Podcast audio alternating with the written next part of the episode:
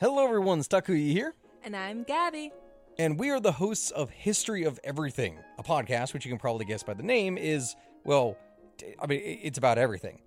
Do you want to know why people thought potatoes were evil and would give you syphilis? Are you curious about all the stories of the terrible and stupid ways that people have kicked the bucket over the years? Do you want to hear tales about all of the different badasses of history and the lives that they had brought to life? Well, if so, then look no further. History of Everything is just the right podcast for you. It's available on Spotify, Pandora, and anywhere else that you get your podcast from. Join us for some fun and just see how weird and wacky history can be. If you like this podcast, can we recommend another one? It's called Big Picture Science. You can hear it wherever you get your podcasts, and its name tells part of the story the big picture questions and the most interesting research in science. Seth and I are the hosts. Seth is a scientist. I am Molly, and I'm a science journalist. And we talk to people smarter than us, and we have fun along the way. The show is called Big Picture Science, and as Seth said, you can hear it wherever you get your podcasts. What follows may not be suitable for all audiences. Listener discretion is advised. The world is full of stories. Stories of mysteries, of curiosities, of oddities.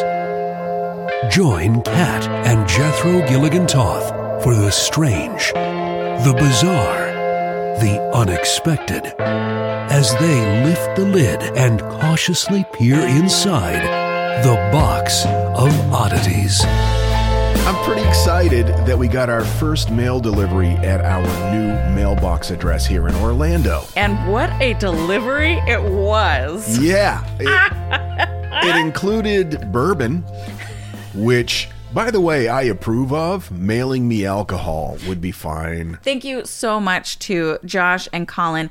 They sent us a congratulatory box of booze and Mr. Pibb to mix it with, which, um, by the way, we haven't opened the bourbon yet, Yeah, but, but- all the Mr. Pibb is gone. Yeah, I Ca- have consumed it all. She motored right through it. Yeah, sorry. Um, but uh, thank you so much. It was just a sweet congratulations for starting the shallow end, and I think that that's just about the sweetest. And that's going pretty well, too. Yeah, yeah. Um, we also got from Nick Tharp um, a carrot cookbook. I am so happy about this because I mean we've talked about this before. I I don't mean to sound dramatic, but carrots are the fucking best. I love them. Yeah. Um, I call them ground candy, which is sometimes confusing uh, because there's sometimes candy on the ground, and that's Right. not what I'm talking about. But uh, yeah, Nick thought that I should have a carrot cookbook, and I agree. So thank you so much. And we have updated our new mailing address on the website, but uh, if you'd like to have it now, here's what it is 8131 Vineland Avenue, number 248, Orlando, Florida 32821. The way I remember the box number is that it's two plus two is four, and four plus four is eight. Two, four, eight. Kat has a really interesting mathematical mind. She has to pump gas so that the amount comes out in palindromes. I mean, I don't have to. It's just what makes me uh, happy and not itchy. Well, I'm going to try to make you happy and not itchy with a story. Yay! Here we go. Now, as most of us are aware of, and, and some of us are actually living through it, the western part of the United States is going through a severe drought. It's one of historical proportions. And because of that, along with other lakes in the area, Lake Mead's water level has dropped to an unbelievably historic low. And as the water levels drop more and more, strange and unusual things have begun to appear. Things that have been at the bottom of the lake for decades are now reemerging. Now, Lake Mead was originally created when the Hoover Dam was constructed back during the uh, Depression. It was first flooded on September 30th, 1935, and it's located, it actually straddles the border of Nevada and Arizona, uh, just a few miles east of Las Vegas. So it's a man made lake. It is. It's actually a water reservoir, and it's the largest one in the U.S. in terms of water capacity, or at least it has been. It provides water not only to the states of Nevada and Arizona, but also California and some parts of Mexico. So when you combine that with the historic drought, you can see why the water is quickly disappearing. So, with water levels at an all time low, it's drawn many treasure seekers, Treasure. as well as people who are just curious to the ever expanding shoreline of Lake Mead. Artifacts from another day have began have begun to slowly reemerge from their underwater resting places. Now, many of them are fairly common things that you would expect to find uh, at the bottom of a lake, like re- Thumbs. thumbs. Yeah, sure. Why not? wrecked pleasure boats and watercraft, like you know, like a Sea-Doo that's been down there for eight years or something, and and some boats that go back for quite a while, um, actually several decades old. And it has drawn a lot of people looking to salvage anything of value. Oh, okay. And one of the more recent objects to emerge from the uh, shrinking reservoir is a little bit. It has. It's it's more of an historical nature. It's a World War II boat that has long been as much as 185 feet below the surface, and now today the water has dropped so much it's halfway, sticking halfway out of the lake. But it's in a man made lake that straddles Nevada. Yeah. And why? Why is it there? I think it might have had to do with training missions. There are a lot of military bases out there. In fact, there's a lot of military stuff underwater there. Oh, okay. Now, it's lo- the location of this shipwreck has been known for a long time. It's uh, not even a mile from the Lake Mead Marina and Hemingway Harbor. For years, it's been a popular dive site, so we did know it was there. But now you don't have to put on scuba gear. You can just paddle your kayak out to it. That's kind of cool. I would love to do that. One of the best known historical items that is resting at the bottom of Lake Mead is a B 29 Superfortress plane that crashed there in 1948.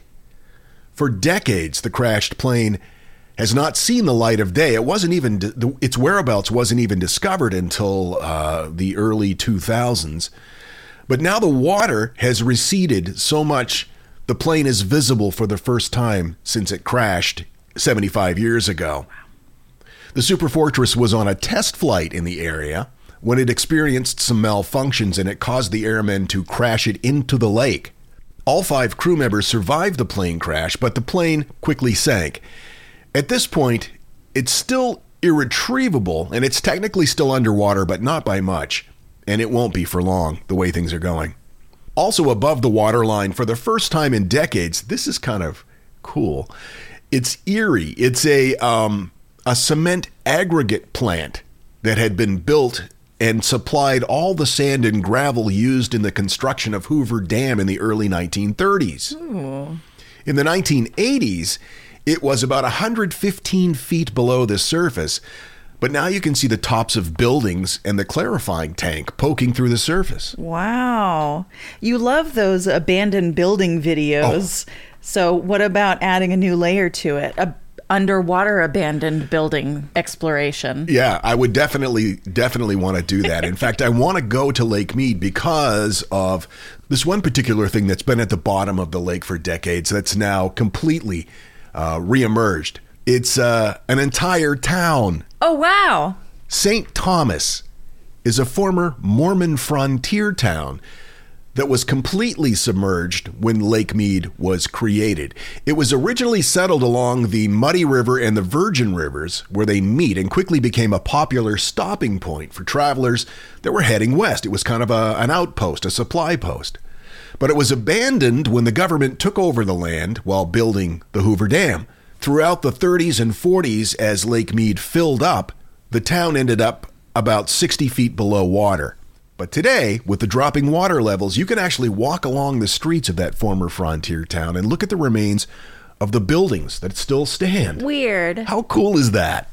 I can't think about flooded towns now without thinking of that movie that we watched uh, about that old lady who wouldn't leave the Tennessee town that was going to be flooded. Oh, the the Wild River, or Yeah, whatever that way. yeah, it was- it was an old classic film from like the '60s or something. Yeah. And uh, it really got me interested. I've been doing a lot of reading since then about uh, towns that have been flooded and the disproportionate number of towns that have been flooded in the U.S. that were primarily um, African American led towns. Wow. Yeah. On October 24th, 1949, a U.S. Navy PBY Catalina flying boat was attempting a water landing, but the pilot did not. Um, well, actually, what he did is he put the landing gear down by mistake. Ooh. And, uh, you know, when you land on water with this type of a craft, you don't need the landing gear. But what happened was he put it down. It caused the plane, when the landing gear hit the water, to flip over and burst into flames. And in this case, only one of five passengers on board survived. The wreckage of the flying boat for decades lay at the bottom of the lake. Now it's slowly reemerging once again and can be very easily visited by divers. And then there's this, perhaps the most shocking discovery. Thumbs. Close. It was the weekend of May 1st of this year, 2022, just a couple of months ago. Boaters were out for a leisurely afternoon on the lake. They were just kind of slowly drifting around. I'm sure they're drinking their, their natty light and enjoying the sunshine when one of them spotted a rusty barrel, which was half submerged in the mud along the ever expanding shoreline of Lake Mead. Being curious, they went over to investigate. The next thing they did was contact the National Park Service, who then alerted Las Vegas police because what they found inside the barrel was a decomposed corpse. Ooh, is it mob stuff? Yup. That's what they think. That makes sense. As of now, the body has not been identified. Las Vegas coroner has been able to learn a few things, though. The individual was a man. He was killed with a gunshot to the head. And based on the clothing and the types of shoes he was wearing, they estimate that the murder happened between the mid 70s and early 80s. The body was put in a barrel after it was dead and then dumped at what would have been hundreds of meters off the uh, reservoir's original shoreline. And as you mentioned, investigators agree, it has all the markings of a mob hit. And certainly the mob has a history of being very active in Vegas, particularly during that time frame. Right. And Vegas was less than 30 miles from Lake Mead. In fact, the Mob Museum in Vegas is posting updates to the case on its blog and hopes to in hoping to assist in perhaps solving the mystery and identifying who this uh, victim was. Oh. Yeah, it's pretty cool. This is a, a story with lots of twists and turns. The museum's vice president of exhibits and programs, his name is Jeff, Schum- Jeff Schumacher. He spoke with KJZZ recently and has some ideas as to who this person might be. Based on the time frame that they think the murder took place, cross referencing with uh, mob hits that were not solved during that time period, people who just disappeared that were on mob hit lists. He says it's likely one of three people, each of them having a connection to the mob. The first possibility, he says, is a guy named Jay Vandermark. According to the Mob Museum blog, Vandermark was a gambling machine cheater, trusted by the mob to oversee its slot machine operations at the Stardust Casino on the uh, Las Vegas Strip. However, he double crossed them. He skimmed somewhere between seven and fifteen million dollars worth of change from four Las Vegas casinos in the mid 70s.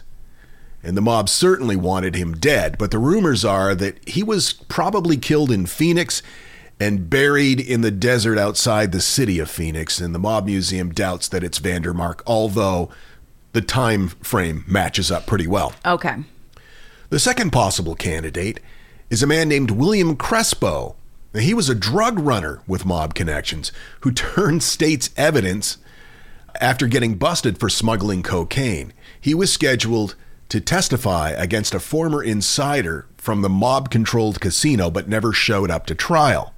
Ah. Yeah. But the Mob Museum's leading candidate for the man in the barrel is a guy named Johnny Pappas. Why does that name sound familiar? Maybe you've heard it before in like a mob movie or documentary or something. I guess he was pretty well known in uh, Vegas as a mob operative. He was a Chicago native and a veteran Las Vegas casino boss. He owned a boat at Lake Mead, which puts him at the scene of the dumping grounds at the time the murder may have occurred. Ah. In fact, he was involved with the marina at Lake Mead that was also owned by the same people that owned the old mob run Stardust Casino. Now, the common thread between all three of these men, according again to Jeff Schumacher from the Mob Museum website, is that they were all linked to the Argent Corporation. That was a front company for an organized crime operation that ran some of uh, Vegas's top gambling operations. It was the most powerful Las Vegas mob operation at that time. Hold your heart. It's a different Argent. Oh. Once again, from the Mob Museum blog, they think that if that theory holds true, then they have a pretty good idea as to who the likely killer was. Oh. And that person was one of the most notorious enforcers in mob history. The guy's name was Tony Spilotro. Tony Spilotro was, in fact, the inspiration for the fictional character Nicky Santoro, who was played by Joe Pesci in the 1995 uh, movie Casino. Huh. He was considered either a suspect or the director of nearly 20 mob related murders and disappearances between the years of 1975 and 77, like two years. And you know there's got to be more. Again, this is so wild because it goes from there's a drought to now we're solving crimes. Jeff Schumacher says more bodies will surely appear as Lake Mead continues to drop. And in fact, another body was just recently discovered. A young woman named Lynette Melvin was paddleboarding with her sister and saw what they thought was perhaps the bones of a bighorn sheep sticking out of the mud. According to the New York Times, she said, quote, it wasn't until I saw the jawbone with a silver filling that I was like, whoa, this is human. yeah, not a lot of bighorn sheep have fillings. That's true. Quadruped dentistry is severely lacking. Nothing much is known about this new body that they have found or skeletal remains. It could be another victim of foul play, or it could be a drowning victim because Lake Mead has a history of drownings with bodies never being recovered. Well, it sounds like there's a lot of uh, sediment at the bottom. Yeah. And since it was a desert area, it makes a lot of sense that things would kind of settle in. Yeah, exactly. In fact, there are pictures of uh, pretty large boats that have completely reemerged from the lake, and they are standing upright, like with the bow stuck into the mud, and then towering like 40 feet into the air. It's really Weird. strange indeed. Oh, I forgot to mention that Tony Spilotro guy. He met his own Nasty end. nasty end. He was rubbed out by the Chicago mob in 1986, and they found his body in a cornfield in Iowa Oh my goodness. or Illinois. It's so funny because the term rubbed out to me doesn't sound like what apparently you mean it to mean. that sounds more like something that would happen in an adult film. Lake Mead's water level continues to drop and has been since 1983. That's when it hit its literal high water mark.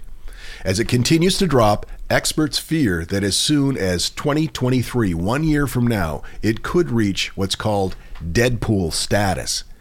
And that means that based on the altitude of the basin that it's located and the low water levels, water will stop flowing into it. This, of course, would be catastrophic. Uh, steps are being taken to stave this off, but it's it's it's going to be a steep climb. We may never recover, at least Lake Mead.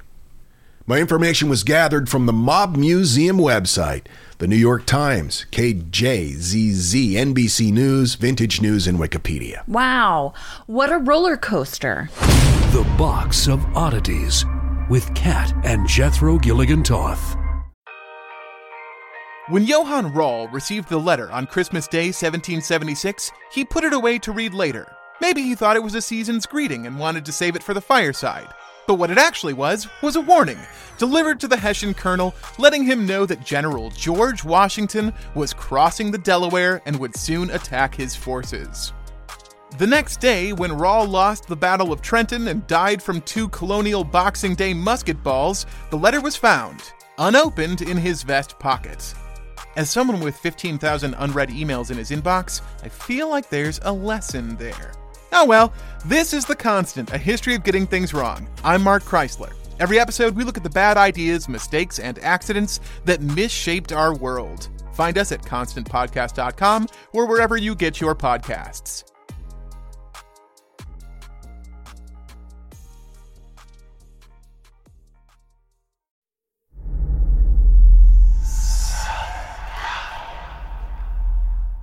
Hey y'all, spooky season is here. And if you're looking for a show to whet your appetite for a little haunted history, then I'd like to invite you to check out Southern Gothic, a chart topping history podcast that explores some of the most infamous legends, folklore, ghost stories, and hauntings of the American South. We've covered all sorts of stuff from the Bell Witch of Tennessee to the disappearance of the Confederate submarine, the H.L. Hunley, not to mention our deep dives into the local lore of some of America's oldest and most haunted cities, like New Orleans, Charleston, and St. Augustine. So, if you're ready for a little good old fashioned Halloween storytelling with a commitment to quality historical research, then be sure to check out Southern Gothic today. It's available now on all your favorite podcast apps. And now, that thing in the middle. Frederick the Great was the king in Prussia from 1740 until 1772. His most significant accomplishments include his many military successes, his patronage to the arts and enlightenment, and an official statement he issued urging his subjects to drink beer in the morning instead of coffee. Receive this email, curator at theboxofoddities.com. Hey, y'all, love the podcast, so on and so forth. I wanted to come to Kat's defense. Thank you. I don't know what it's about, you don't but I have- I love you anyway. Thank you. I need this. she's referencing the story of uh, you and your dad acquiring scrap metal from the mill. She says she comes to your defense because my father also worked at a mill, and we also took scrap metal from said mill. It was all things intended to be thrown away, so that's not stealing, right? Sounds like fair game to me. Any hoozle. Thanks for all you do. Your podcast and relationship you two have brightens my day working at a car dealership. Aw, thank you. That comes from Courtney. I wanted to mention something very exciting, well, for me at least, that happened on the Freaks group on Facebook. So, uh, not long ago, you talked about the guy who was dealing with encephalitis lethargica, Right. and he had a journal about his consciousness slide into another person in the future. It was Yeah. a very strange story. Anyway, I talked about how there was a book that I read that reminded me of your story, and I read it years ago, and I've been trying to figure out what the GD story was, and I couldn't find it. And someone on the Freaks group said, Hey, was it this one? Haiti shared this book and said, I immediately thought of this book, thought I'd toss it out there. It's Spirit Walker Messages from the Future by Hank Wesselman. And I recognized the cover immediately. Yeah. I knew it was the book. I was so excited. That's a good feeling, and isn't so it? I was like, this is it. and uh, they went on to say, the author of that book was one of their professors in college. Oh my God. So cool. So thank you so much because that was uh, a years long struggle for me. Niam wrote to us and said uh, that they had their own boo effect. They said, just before y'all share emails about boo effects, I thought they should do a whole episode of boo effects like these. The next thing Kat says is, we should do a whole episode of boo effects like these. so now we're having boo effects about boo effects. yeah, yeah. I can say as a fan that I've finally caught up binging for months. We would love to have a bonus episode about Boo Effects. Love the show. Y'all are the only podcast that has me laughing until my stomach hurts. That's our goal is to give you cramps. Speaking of boo effects, Lucas wrote us Boo Effect! You guys, it happened. I finally had one. I just finished my day of research in the library for my bachelor thesis. So cool. Congratulations, by the way. As it so happened, I had to read quite a lot of history of the Sudan, which I knew nothing about until today. So I get out of the library and I put on box 445. And for the thing in the middle, Jethro talked about the Muhammad Ali Pasha, the Albanian Ottoman governor and de facto ruler of the Sudan. I literally just read about the guy 10 minutes ago. Wow. I love you guys. Please keep doing the shallow end. We hope to. and greetings from Munich, Germany. So thank you so much for hanging out with us in Germany, Lucas. This is a comment that was made on uh, Patreon by Rick and Steve, who are charter members of the Order of Freaks. Yes, they hold a special place on Patreon and in our hearts. They were referencing the thing in the middle that I did involving Alexa bringing back people's voices from the dead. Rick and Steve said, then those voices from the grave can have Alexa put butt plugs on the shopping list. You already have butt plugs on your shopping list. okay, good. And uh, real quick, speaking of Patreon, uh, big thanks to uh, all of our patrons who have voted, and uh, we've got a winner for our philanthropic donation for this month, or I should say for last month. Uh, the Guttmacher Institute uh, won out of uh, the four options. And so, uh, congratulations to the Guttmacher Institute. You get 10% of our proceeds for this month. Tell me a little bit about them. The Guttmacher Institute advancing sexual and reproductive health worldwide through evidence based practices. And if you would like to become a member of the Order of Freaks on Patreon, you can help us decide who gets the money every month, as well as uh, get ad free episodes. Uh, we've got another Zoom call coming up with the uh, Freaks in, in the not too distant future, next uh, week or so. All kinds of stuff like that. You can find the link at theboxofoddities.com. Are you interested in the parts of history that remain a mystery? Do you want to learn more about the historical myths and misconceptions used to prop up false belief today? I'm Nathaniel Lloyd. In my podcast, Historical Blindness, I delve into all of these topics, sharing puzzling tales from the past and examining hoaxes, conspiracy theories, and misremembered events that provide insight into modern politics and religion.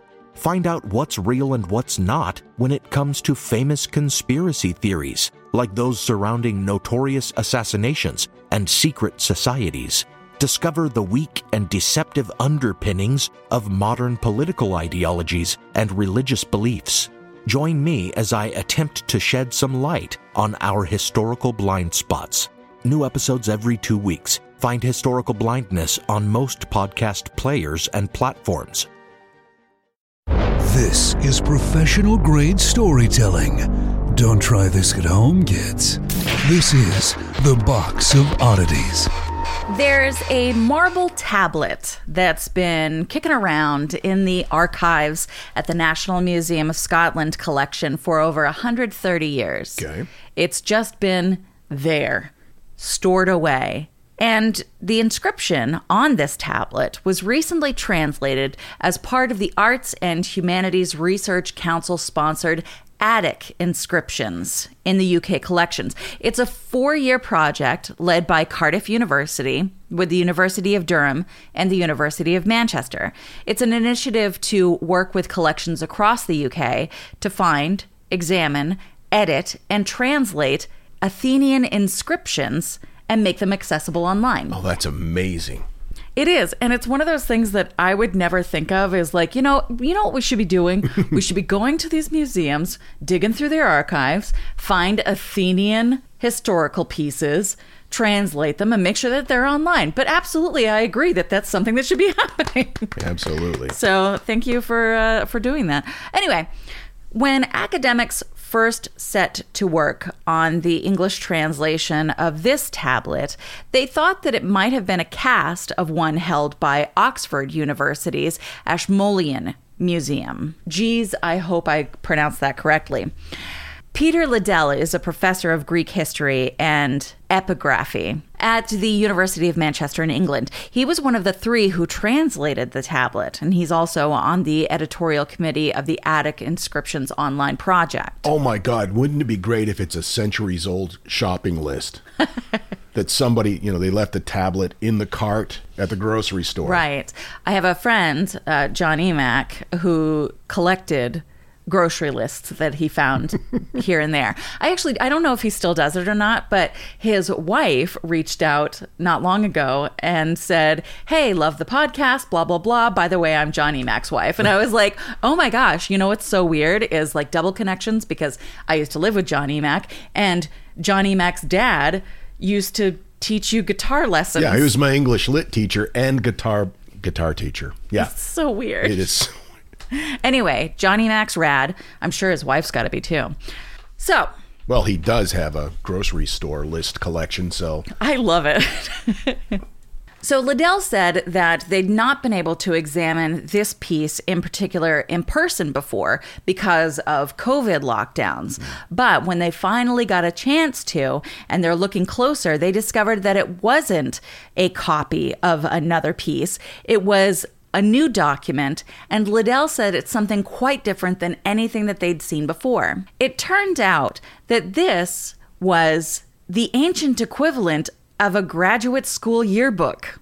Uh. The inscription is a list of friends who went through the ephebate. Now, an ephebus in ancient Greece was any male who had attained the age of puberty. And in Athens, it actually acquired a very technical sense, referring to a young man aged 18 to 20.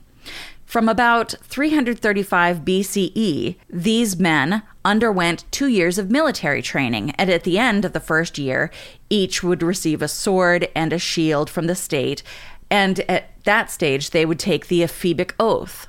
Now, during the third century BCE, ephebic service ceased to be compulsory and the duration was reduced to a year. It also became an institution for the wealthy classes only. But by the first century, foreigners were admitted, and the curriculum was expanded to not just include military studies, but also philosophic and literary studies. Just a couple of years later, young men readying to become citizens of Athens were obligated to undergo the training. And that was designed to prepare them to defend their country, obey the laws, uphold its traditions, so on and so forth. So, this is among the earliest evidence for non citizens taking part in the ephebate in this period. did they sign the yearbook with for each other? You know, like see you next September. Uh, you'll always be my BFF. How would you say that in ancient Greece? Unclear. Mm.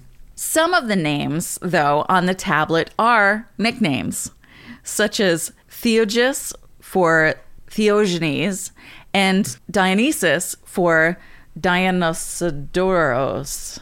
Okay. Di- Dionysodoros, yes. so that's the ancient Greek equivalent of scooter. Kind of, yeah. But using these shortened names was super unusual, according to the researchers. And it likely indicates that the graduates had a real sense of camaraderie, that they were buddies, that they weren't just classmates, that they were co cadets and friends and cohorts.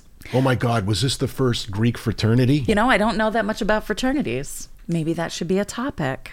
According to Liddel, they believe the 31 names are a subset of the full class. So the full class would have been between like 100 and 200 students, but these guys were like a clique. And the inscriber, Akitos, son of Philopos, presents himself as kind of the central figure. So he's the cool kid. He's the one who's inscribing these names into the stone. And many of the people mentioned on the tablet were part of the Athenian elite. So they really were the cool kids. So it was like skull and bones Yeah, yeah, yeah, yeah. for the uh, ancient Greek world. There's a detail at the top of the tablet, which is an oil amphora, which symbolizes athletic competition. The physical training was obviously a big part of this and preparing for Athenian citizenship. And they use the oil amphora as a symbol because the ephebes likely would have rubbed themselves with olive oil before training in the gymnasium, kind of like they did at the Olympics. Nice. Indeed. and at the end of the inscription, it translates to of Caesar, which refers to the emperor Tiberius Claudius Germanicus Caesar, the fourth ruler of the ancient Roman Empire from 41 to 54. The phrasing meaning that the inscription was made during his reign. That's right, the year 41. what? Okay. to even think that that's a real thing that someone was out there making a hmm. yearbook in Yep. 41 now inscriptions from this period are relatively rare And it's not known where this list would have been displayed. It could have been like in a gymnasium where they practiced, or it could have been more of a personal thing, I imagine it would be hard to carry around once you were all oiled up, though. right? So maybe Oh, not the gym. maybe not the gym. This discovery represents an important new source of information about Athenian society in the mid first century CE. That's according to the National Museum Scotland's principal curator, Margaret Maitland. Uh, she wrote in a blog post this was a crucial period for Athens as it adapted to its place under the Roman Empire. So the Roman Empire had just conquered that Greek peninsula in 146 BCE. So they were still kind of finding their way under the Roman rule. And it shows how the Greeks were still clinging to their tradition despite that Roman rule. One of the articles that I read said whether any of the young men signed the yearbook with hags remains unconfirmed. And I don't understand what that means. So I assume that that's something I don't understand either about yearbooks or about the Greeks. Have a good summer. Oh, Mm. oh, okay. Is that something that you really have to abbreviate, guys? I mean, couldn't you just write it out? Not when you're chipping it into marble. That's true. It's much, much easier to just abbreviate everything. I got most of my information from I Fucking Love Science, Ancient Origins, The Independent, NPR, The Smithsonian, and PennLive.com. That's really fascinating, and it makes me want to find that site where I can go and just read all of the translations that they have come come up with since they began this project. Where can I find that? The Attic Inscriptions Online Project. All right, I'm going to go do that. And it would be awesome if you haven't had a chance to check out the new podcast, The Shallow End, to tootle over, give it a listen. We're excited about it. Getting some great reviews so far. Thanks, y'all. And you can find the link to listen at shallowendpodcast.com or in the show notes of this episode. We'll see you next time. Until then, keep flying that freak flag. Fly it proudly, you beautiful freak. And so, let it be known that the box of oddities belongs to you, and its fate is in your hands. We wish to offer our deeply felt gratitude and appreciation for your patronage.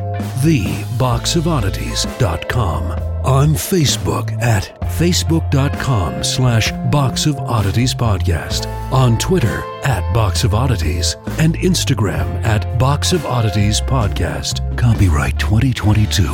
All rights reserved.